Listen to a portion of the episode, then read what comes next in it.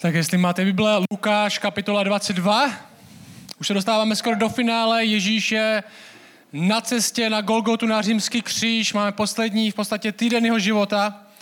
Kdyby to byl hokej, tak bychom byli v semifinále. A vím, že jako Česko semifinále už jsme dlouho neviděli, tak a, a máme tady aspoň takový, jak můžeme vidět, jak to vypadá. A semifinále, velké události máme před sebou.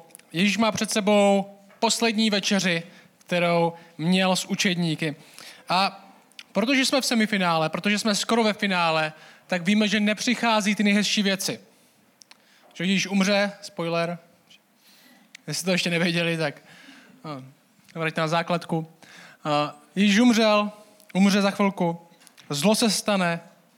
A zajímavý téma to zlo. Dneska se o něm budeme trochu bavit. Budeme se bavit o utrpení, budeme se bavit o tom, když se děje bolest. Budeme se bavit o tom, když se dějí těžké časy. Budeme se bavit o tom, když se dějou věci, o kterých si říkáme, proč se zrovna tady tohle děje. Proč Bůh, jestli existuje, proč dopouští tady tyhle věci. Proč dopouští, aby lidi prošli něčím, co my si úplně nemůžeme vysvětlit, že by to mělo nějaký smysl. O tom se dneska budeme bavit. A to zlo je zajímavý téma, protože lidi mají problém s křesťanstvím obecně, že jo? jsme v České republice, lidi jsou chytří strašně a mají problém s křesťanstvím a myslí si, že ty náboženští lidi jsou ti, co nechali mozek doma, šli do kostela. Ale lidi, jeden častý problém, jedna častá námitka pro lidi, kteří nejsou věřící a mají problém s křesťanstvím, je zlo. Možná jste to už někdy slyšeli od svého rodinného příslušníka nebo nějakého kamaráda a ta námitka je, jestli teda ten váš Bůh existuje, jestli existuje Bůh, tak co tady tohle zlo? Proč se dějou všechny tyhle špatné věci? Jestli Bůh existuje, tak by přece nic tady z tohohle nemohl nikdy dopustit. Nemohl dopustit, aby tenhle člověk prošel tady tím, nebo ty, ty děti tam někde, nebo tak, aby se stalo, jak tohle Bůh mohl dopustit. Ale poslouchej, já jsem měl, ještě než to řeknu na to něco, já jsem měl v týdnu rozhovor s jedním člověkem, který odchází z kostela to je vždycky smutná věc. Že my oslavujeme, když se někdo, se mě často ptají v Americe, když jsem, jaký jsou tvoje nejlepší a nejhorší chvíle a u vás na kostela. A ta nejlepší chvíle je, když někdo uvěří.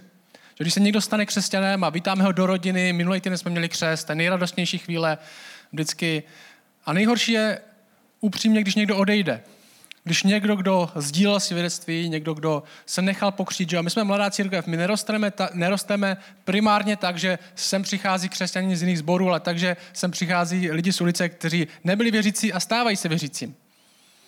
A nejhorší chvíle, když tady tenhle člověk přijde a řekne, já už tohle nechci být součástí. Ale člověk, a,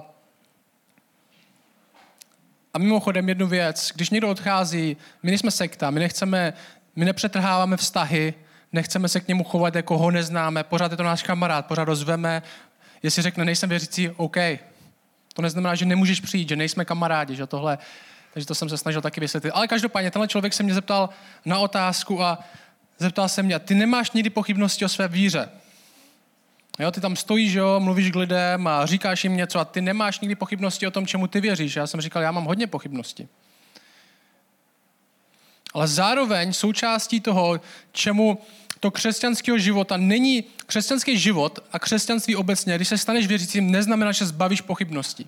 Neznamená, že získáš odpovědi na všechny své otázky. Ale znamená to, že začneš vidět marnost v odpovědích všude okolo.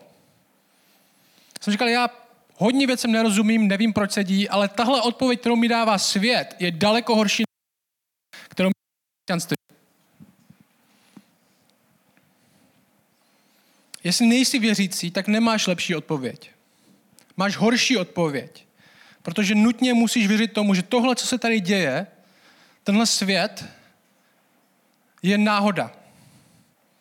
Je náhoda bez smyslu, bez nějakých objektivních hodnot. Zlo v tvém světě nikdy nebude potrestáno. Spravedlnosti nikdy nebude zadosti učiněno. Všechno spěje jenom do prázdnoty, chladu a smrti. Žádné utrpení nikdy nemělo svůj smysl. Ani cenu, ani význam. Nemůžeme říct, že všechno zlé je k něčemu dobré. Není. Všechno zlé je k ničemu dobré. Protože nakonec všechno skončí a neříkám jenom, že ty umřeš. Slunce vybuchne, země nebude, lidi nebudou a je úplně jedno, co se tady snažil, v co jsi tady doufal, co tvoje děti věřili, co tvoje babička věřila. Jestli není Bůh, zlo nemá význam, spravedlnosti nebude zadosti učiněno, zlo je k ničemu, je všechno je to tvůj názor, všechno je to je perspektiva. Jestli je Bůh, jestli Bůh je, tak zjistíme, že nějaké odpovědi jsou. Neříkám, že úplné, ale co vám řeknu následovně, co z textu začneme zjišťovat, je, že jsou dostatečné pro nás. Za chvilku uvidíme, co myslím. Takže semifinále Ježíš versus zlo.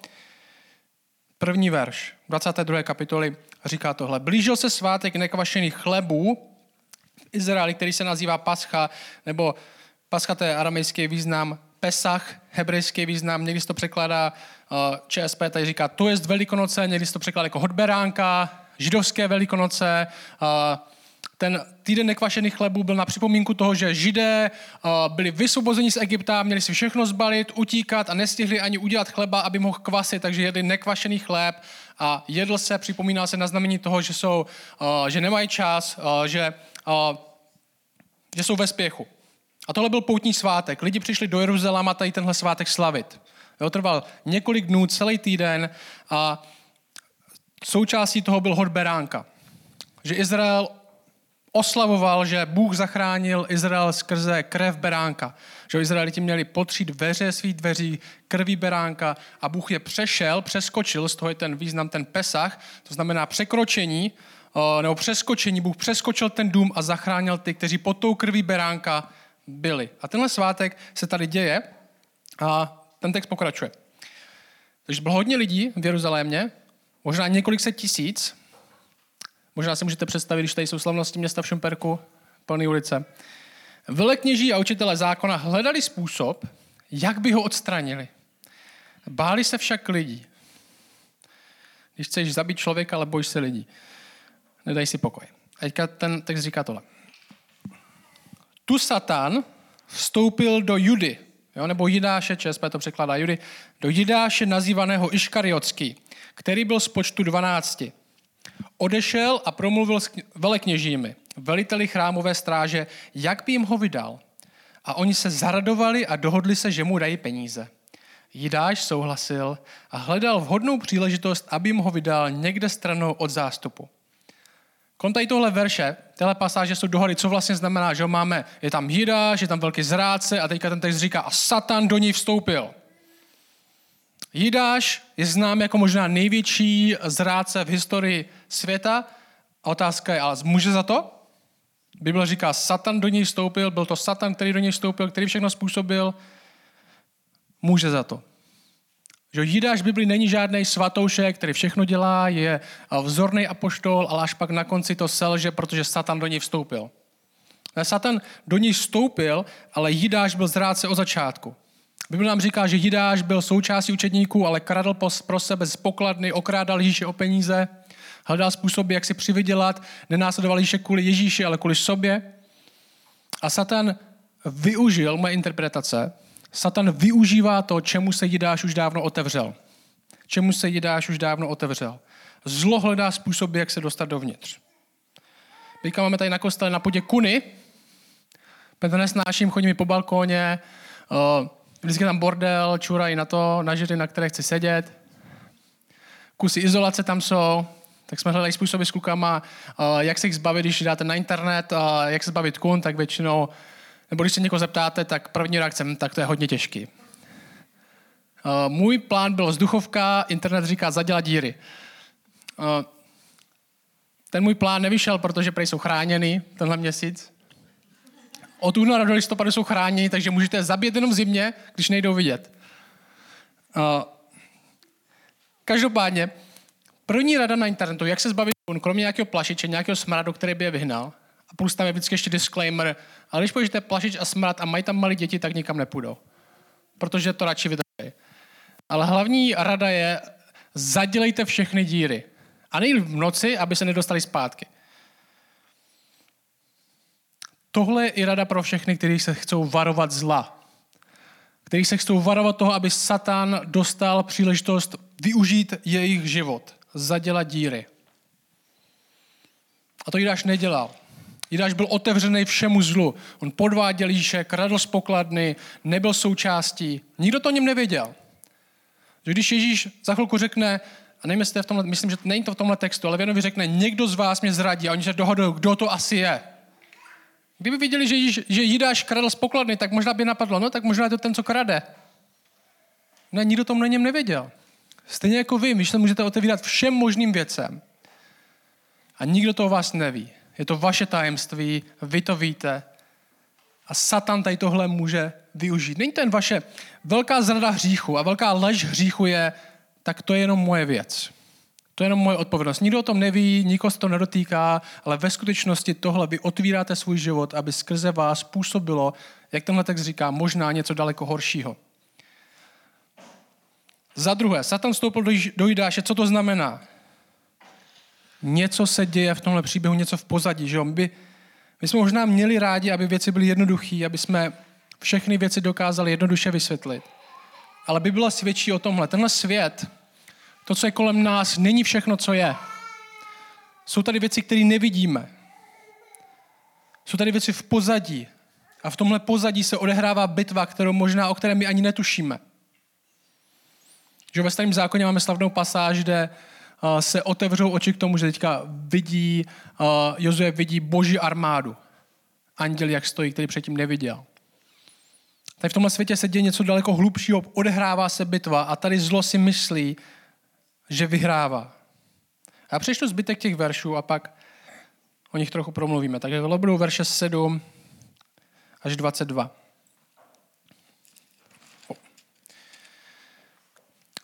Přišel den nekvašených chlebů, ve kterém měl být obětován velikonoční beránek.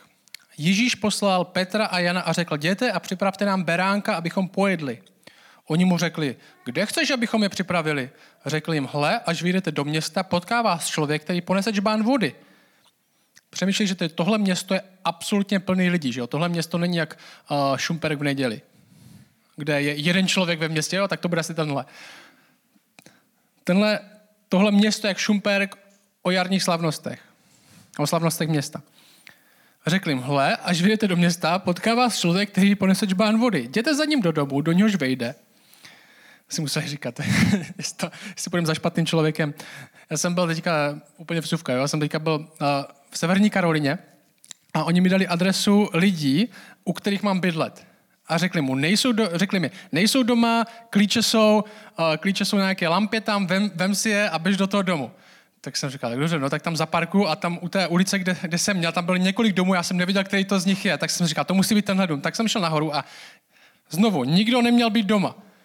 Tak se tam se snažím dostat do domu a klíček na, klíček na schránce nechávají všichni. Takže to není úplně zaručený, že protože jen tam byl klíč, tak je to ten správný dům. Tak jsem se snažil do toho domu dostat a teďka jsem viděl, jak tam někdo jde v tom domu. Tak si říkám, jsem v Americe, doufám, že mě tady nezastřelí, protože se tady snažím vloupat do něčího domu. Nakonec to bylo, jo, ono, ale měl jsem velký strach. Tak možná si říkají to sami. Potká vás člověk, který ponese čbán vody. Jděte za ním do, do, do domu, do něhož vejde. Tak snad nikdo nezastřelí. A hospodáři toho domu řekněte, učitel ti praví, kde je místnost, kde, bychom, kde bych pojedl se svými učedníky velikonočního beránka. A on vám ukáže horní místnost již prostřenou. Tam ji připravte. Odešli, nalezli vše, jak jim řekl a připravili velikonočního beránka. Když nastala ta hodina, zaujal místo u stolu a apoštolové s ním. Řekl jim, toužebně jsem si přál jíst s vámi tohoto beránka dříve, než budu trpět. Neboť vám pravím, že již ho nebudu jíst, dokud nedojde naplnění v božím království. A vzal kalich a vzdal díky a řekl, vezměte toto a rozdělte mezi sebe. Neboť vám pravím, že od této chvíle již nebudu pít z plodu vinné révy, dokud nepřijde boží království.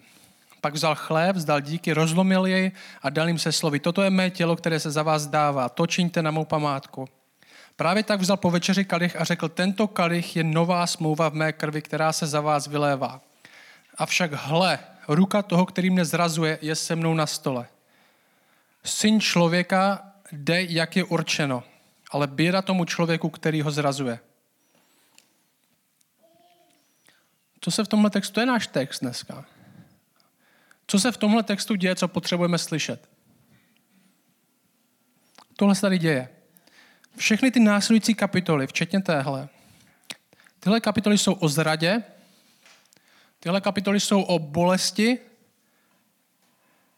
ale co my víme a co se začínáme dozvídat, je, že tyhle věci, které se Ježíše stanou, které začínají, začínají s radou jeho nejlepšího přítele, jedno z jeho nejlepšího přítel, přítel, kamarádu, tyhle věci, které se mu začnou dít, nejsou proto, ta bolest, všechny tady tyhle věci, nejsou proto, že by to Ježíši nevyšlo. Nejsou proto, protože Ježíš měl plán, že se dožije minimálně 60, napíše pár knížek, založí rodinu, prodá sportovního velblouda, koupí si rodinného velblouda, postaví si dům na Zaretu vedle svých rodičů, aby mu mohli hlídat děti. Syn člověka, poslouchej tuhle malou větu, kterou tam máme. Syn člověka jde, jak mu bylo určeno. Ježíš se na tuhle chvíli začátku, od začátku připravoval. Ještě, Bible dokonce říká, ještě než Bůh zakládal svět, tak to dělal s úmyslem, že kříž ho bude součástí. A to je šokující zpráva. Ježíš, jeho smrt a zrada je pro svět plán A, ne plán B. Není to boží plán, protože to na začátku s Adamem a sebou nevyšlo, tak musím rychle vymyslet něco jiného, protože jsem doufal, že oni jako se toho stromu nedotknou. Ne, Ježíš je plán A. V Efeským říká, my jsme vyvoleni v něm ještě před založením světa. To je skutečnost. A tohle všechno i v tomhle textu můžeme vidět velmi emotivně. Co jim říká Ježíš? Jděte, připravte nám beránka, abychom pojedli. V rámci slavnosti, kde si Izrael připomíná, jak Bůh zachránil lidi skrze krev beránka. První kapitola Janova, když přijde Jan Křtitel, hle, a říká Ježíš, když Ježíše vidí poprvé, hle beránek, který snímá hříchy světa. Tohle Bůh naplánoval přesně na tuhle slavnost, kde si lidi připomínali vykoupení, je skrze krev beránka přichází větší beránek, skrze jehož krev přijde ještě hlubší vykoupení. A Ježíš tohle musel mít v hlavě, podle mě, do posledního momentu. Hle, až vyjdete do města, okay, takovej, takový verš, který bychom možná přešli. Hele, až vyjdete do města, potká vás člověk, který ponese žbán vody, jděte za ním do domu, do něž vyjde a hospodáři tohoto domu řekněte, všichni tady, jak to ví? Ježíš. Jak to ví, že zrovna v tom městě, kde je 300 tisíc lidí, tam ponese někdo žbán vody, a pojede, a půjde s nimi do domu, tam budou přesně vědět a budou tam někde na půdě večeřet. Syn člověka jak jde, jak mu je určeno do posledního detailu. Ježíš dokonce ví, koho potkají, co přesně v ruce ponese, do jakého domu mají jít, v jakém patře budou večeřet. Možná poslední tři roky, když přemýšlel nad svou smrtí, když přemýšlel nad posledníma dnama svého života, přesně tyhle detaily znal, viděl je a přelívali se mu pořád v hlavě. Takhle to bude končit, takhle to bude vypadat, takhle ten člověk, který ponese ten žbán vody, který nás zavede do toho domu, kde mě jídáš zradí a odejde, takhle to bude vypadat. Všechno je naplánované, všechno je určený. Znamená to, já přesně vím, jak se to stane. Znamená to, Bůh má věci pod kontrolou. Možná si myslíte, že Bůh najednou ztrácí kontrolu, protože ho někdo zradil, ale Bůh má věci pod kontrolou. A z toho chci, aby jsme viděli následující věci. Jestli tohle je pravda, jestli Bůh má věci pod kontrolou i při těchto věcech, tak to znamená první bod tenhle. Bůh má věci pod kontrolou, i když přátelé a lidi selžou. Bůh má věci pod kontrolou, i když přátelé, naši přátelé a lidi selžou. Že Lukáš si dává záležet tomhle textu. Jidáš, který byl jeden z těch dvanácti. Kdybyste nevěděli, tohle je jeden z těch nejbližších Ježíše. Byl to jeden z jeho lidí. Znal jeho mámu, poslouchal historky u ohně, smáli se spolu, vykládali se vtipy spolu, vykládali se příběhy spolu, bylo to, když Ježíš uzdravoval, bylo to, když Ježíš vyháněl démony.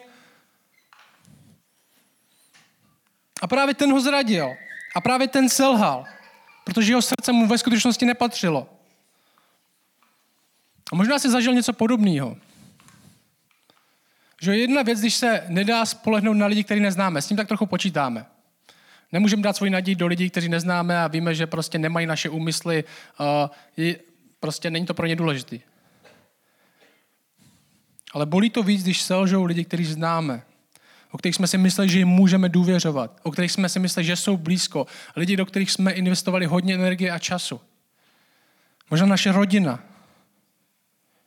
Lidi jsou hříšní, lidi nejsou dokonalí. A je zajímavý, že i tahle věc, tahle velmi lidská věc a lidská zkušenost je součástí božího plánu, jak Bůh lidi zachrání. Součástí božího plánu na největší záchranu a vykoupení je zrada přítele. Je zrada blízkého přítele. Ježíš se připravuje na poslední večeři a ví, že tam ještě Jidáš bude s ním. Ví přesně, co se bude dít kolem toho stolu. My možná ještě máme nějakou smíření, nějakou naději na smíření s lidmi, ze kterými možná nesouhlasíme, kteří nás zradili, kteří nás možná zklamali. A Bible nám říká, že jestli máme tu naději, jestli je ještě ten čas, tak je to první, co bychom měli udělat. Jít za nima a smířit se. Ale tady už žádná naděje není. Satan je vydáši, jeho konec je určen. Je to syn zatracení. Zrád se usedne ke stolu, bere si večeři, jako všichni ostatní. Jeho společenství s Ježíšem je falešný. Ale přesto je to součástí plánu. Druhá věc, co z tohohle textu víme, je tahle. Bůh má věci pod kontrolou, i když největší zlo zasáhne do života. Že tohle dno. Tohle dno. Já nevím, jestli jste si někdy šáhli na dno v životě, ať už je to kvůli tomu, že jste třeba ztratili peníze, nebo možná vám někdo umřel, možná vaše kariéra, nebo ta cesta životní, kterou jste si mysleli, že máte jít, tak najednou se stočila úplně někam jinam.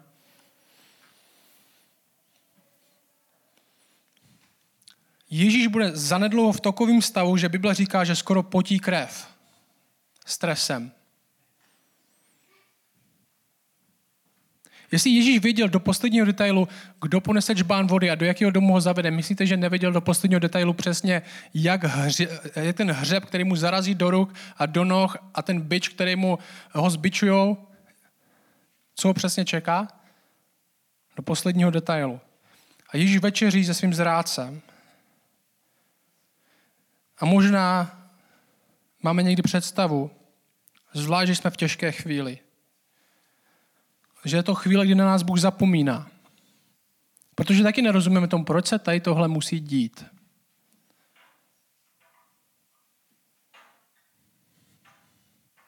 Těžké chvíle jsou chvíle, kde bychom měli dávat největší pozornost. Já vím, že to je těžký, já vím, že to je lehčí říct a horší udělat. Ale poslouchej, zvlášť, si nějakou procházíš. Těžké chvíle jsou chvíle, kde bychom měli dávat největší pozornost, protože v Bibli většinou právě skrze tyhle chvíle Bůh pracuje nejvíc. Přesně v těch chvílích, kde si myslíme, že Bůh pracuje nejmíň, tak většinou skrze ně pracuje nejvíc. A jsou situace, ve kterých nejde vidět východisko. Ve kterých, když jimi procházíme, si nemůžeme představit, co vlastně skrze tohle Bůh chce udělat. Říkáme si, že ta bolest je zbytečná, ta smrt je zbytečná, to trápení je zbytečný, to, že jsem přišel o všechno, to jsem nemusel přijít o všechno.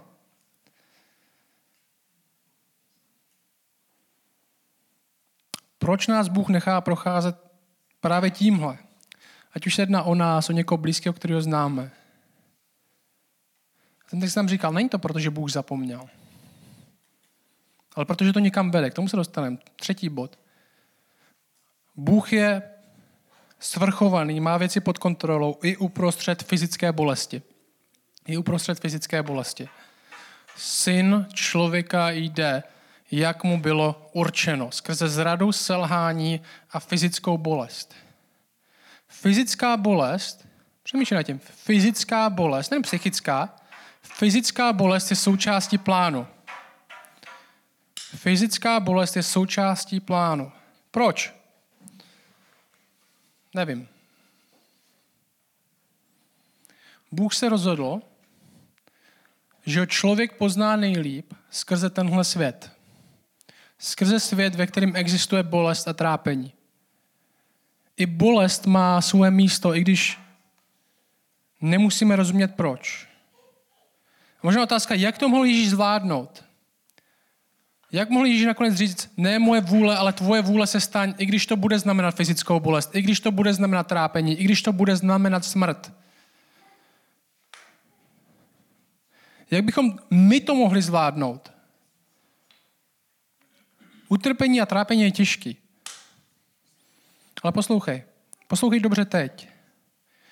Utrpení a trápení těžký, možná i nesnesitelný, jestli nejsme přesvědčeni, že Bůh je se mnou a pro mě. Trápení těžký a možná dokonce nesnesitelný, jestli nejsme přesvědčeni, že Bůh, že Bůh je pro mě nakonec. Ale jestli je to součástí jeho vůle, tak tvoje vůle se staň. Jestli nejsi přesvědčený, že Bůh je pro tebe, že Bůh vede věci do svého konce, tak trápení je nesnesitelný, nebo si musíš nalhávat, že tak něčemu dobrý, i když to nikdo neřídí a tomu nevěříš.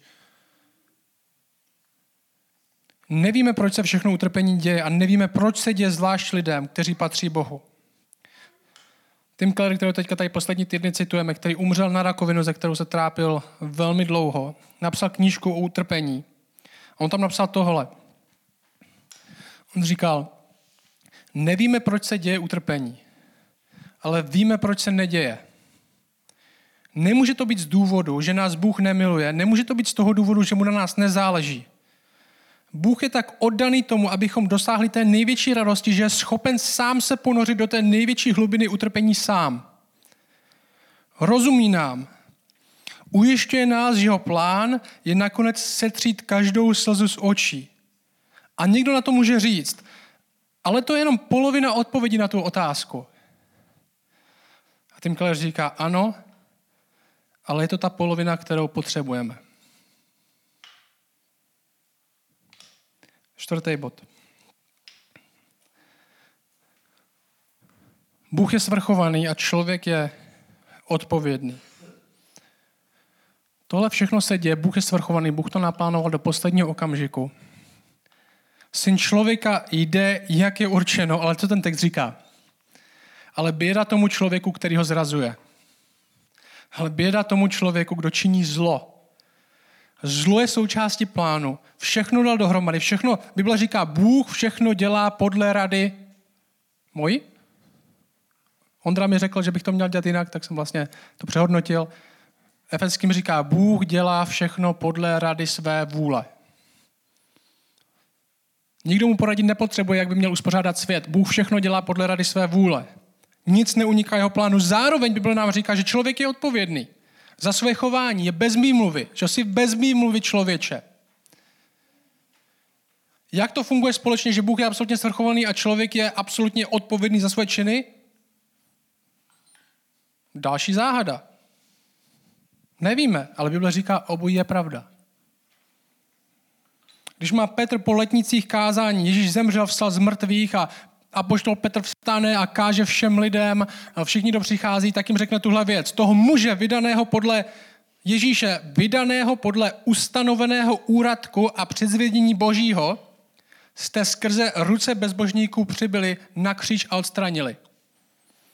Ustanoveného úradku. Bůh ustanovil, že tohle přesně se stane, ale zároveň skrze ruku bezbožníků se to stalo. Běda tomu, skrze kterého to přichází. I Satan je součástí plánu. Satan možná v tenhle moment si myslí, že poráží dobro, že poráží Ježíše, že zlo vyhrává, ale ve skutečnosti tohle je plán, kde Satan sám je strujcem své vlastní porážky. A dostáváme se k té samotné večeři, pátý bod.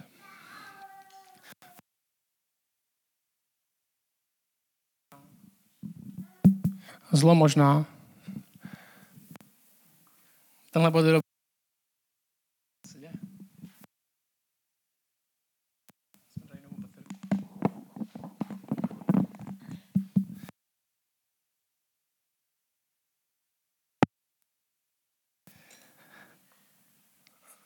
Co budeme říct?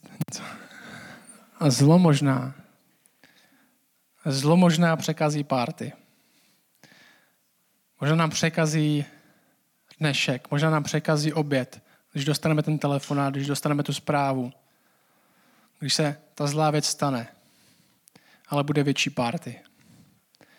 Ježíš říká, toužebně jsem si přál jíst s vámi tohoto beránka dříve, než budu trpět. Neboť vám pravím, že ho již nebudu jíst, dokud nedojde naplnění v Boží království. Někdy, někdo z vás má možná představu, že nebe bude nuda. Že tam budeme sedět na obláčku, budeme hrát na harfu s těma anděličkama, jak to je v těch kreslených seriálech, budeme zpívat a představa, že bychom to měli dělat do nekonečna, je Metallica a Nirvana jsou v pekle. Já chci být tam taky, že jo?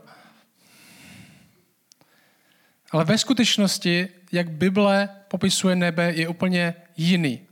Izajáš říká, že tam bude nejlepší výběr stejků a vína. Což mají smůlu vegetariáni. A vyzývám vás, jestli dneska budete něco pamatovat z kázání, vyzývám všechny rodiče, co jsou tady, nebo dospělí lidi, běžte dneska nebo v týdnu na steak. Natrénujte na nebe. Jo, steakhouse je střípek evangelia. Je střípek toho, co přichází. Kupte si nejlepší maso, ugrilujte si ho doma a dejte si ho na Ježíše. Tohle přichází. Musíme trochu trénovat. Co tady vidíme? Zlo se snaží něco překazit. Že jo? Satan vstoupí do Jidáše. Jidáš ho jde zradit. Všichni se tam radují. Ten tak říká, a radovali se, že ho mimo dav někde odstraní. Ale co se děje?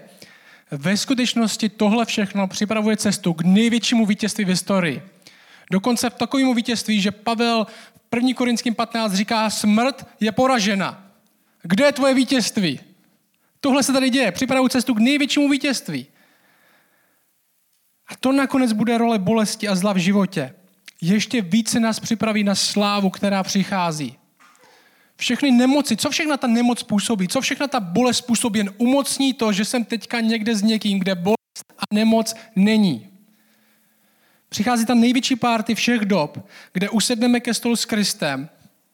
Říká, já jsem si přál, tohle je poslední chvíle, kde to budu jíst tady s váma, ale přichází něco většího a lepšího kde s Kristem bude mít společný jídlo, kde Kristus sám vezme mikrofon do ruky, kde už žádný kazatel mikrofon nebude potřebovat. Kde Kristus sám bude mluvit. A my budeme sedět u stolu, kde bude všechno, co chceme a budeme se na něj dívat a budeme ho poslouchat. A bude to ten nejsladší zvuk, který jsme kdy slyšeli. Jeho hlas. V Římanům 8.18 Pavel říká, mám totiž za to, že utrpení nynějšího času se nedají srovnat s budoucí slávou, která má na nás být zjevena. S tím je můj poslední bod. Co si myslí? Zlo si myslí, že věci ukončilo, ale něco nového začíná. Pak vzal chléb, to jsme dělali dneska ráno. Pak vzal chléb, vzdal díky, rozlomil a dal jim se slovy. Toto je mé tělo, které se za vás vydává. To čiňte na mou památku. A právě tak vzal po večeři kalich a řekl, tento kalich je nová smlouva v mé krvi, která se za vás vylévá. Tahle večeře, tenhle kontext, ta sederová večeře, kde byly všechny tady tyhle věci připravené, k tomu, aby si Izrael připomněl, Bůh nás zachránil z otrocí v Egyptě, skrze krev beránka, vysvobodil nás do nové země, do nové zaslíbené země. Tohle si opakovali každý rok. A Ježíš v tomhle kontextu, uprostřed téhle večeře, najednou řekl, a tohle všechno ukazovalo na mě. Vy nyní tohle změňte. Už si nebudeme pamatovat v tomhle smyslu, nebudeme připomínat, že Bůh nás zachránil z Egypta, z otroctví do země. Lepší, my si budeme připomínat, že Bůh nás zachránil z daleko hlubšího otroctví. Do daleko lepší země, než jenom tam, kde není nepřítel. Otroctví hříchu, otroctví vlastního srdce. Hlubší záchrana. Před hlubším a drsnějším trestem v horší zemi než je Egypt. Hřích už nad vámi nebude držet prokletí smrti. Tohle tělo se za vás dává, říká Ježíš. To říká kým tak nám. Satan je žalobce, to, to znamená to slovo. Satan je žalobce, který vás bude obvinovat, ale vy při památce na tuhle událost, každý, my to děláme na kostele každý týden, když tohle budete jíst, když tohle budete pít, tak ukažte na můj krev. Až budete slyšet obvinění, ty patříš do pekla. Ty nepatříš Bohu, ty málo věříš, ty pochybuješ, ty z tohle udělal, ty z tohle udělal, tak mu řekni, ano, já tam patřím. Já si zasloužím trest. Já si zasloužím, aby moje tělo bylo zlomeno, já si zasloužím, aby moje krev byla prolitá, já si nezasloužím mít s Bohem, ale je jeden, který tohle udělal za mě. Jeho tělo bylo zlomeno, jeho krev byla prolita. Je jeden, který se postavil za mě, který dal svoje tělo na místo mého, který prolil svoji krev, aby moje už prolita být nemusela. On říká, tento kalich je nová smlouva v mé krvi. Já jsem před tenhle týden vyšel z bytu, nasedl do auta, nebo než jsem nasedl do auta, tak jsem si všiml, že mám auto poškrábaný. Přes dveře spolu jste taková rýha a poškrábaný. Někdo do ní najel, když bydlíte ve městě, tak to je prostě součástí toho. V havarijní smlouvě mám, že musím zaplatit pět tisíc, jestli chci něco opravit. Takže nevím, přelakování dveří 7 tisíc, že jo? Já musím zaplatit pět, aby mi dali dva. Tohle není typ smlouvy, kterou s náma již uzavírá. Že já zaplatím něco a on něco. Ani on 50%, já 50%, ani on 90%, ani já 10%. Poslouchej, jestli ten text nám teďka říká, že Ježíš za tebe platí svou krví, co ty k tomu chceš přidat, aby to mělo jakýkoliv smysl vedle jeho krve? Jakou hodnotu chceš ty přinést, aby to doplnilo to, co on zaplatil? Nic. My nemáme co dát, jestli on zaplatil svým tělem, svou krví, tak to pokrývá absolutně všechno, co by my jsme mohli zaplatit. Ta havarijní smlouva, kterou s náma Ježíš dělá ve své krvi, je já 100%, ty nic. Nová smlouva. Proč to potřebujeme slyšet tady na kostele jinak? Proč to potřebujeme opakovat každý týden? Protože potřebujeme slyšet, možná zažít v té večeři páně. Protože tak snadno zapomínáme, že utrpení, bolest jsou součástí plánu, ať už tomu rozumíme nebo ne. My nejsme povolani tomu rozumět. Ale víme, že tyhle věci jsou součástí plánu, který končí daleko něčím lepším, něčím, co stojí za jakoukoliv těžkost. Já jsem slyšel nedávno, jeden kazatel řekl, když řekneš pravdu a postavíš se za Krista, nebo to je moje fráze, to tak neřekl, protože nebyl věřící, ale jsem to, jsem to řekl líp. Když řekneš pravdu a postavíš se za Krista, tak cokoliv se stane, je to nejlepší, co se může stát.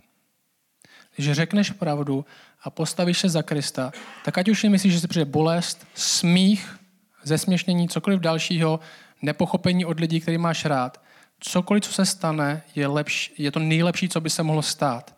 Protože vždycky bude lepší stát za Kristem, než mlčet a zapřít ho, protože on za to stojí, ať se stane cokoliv.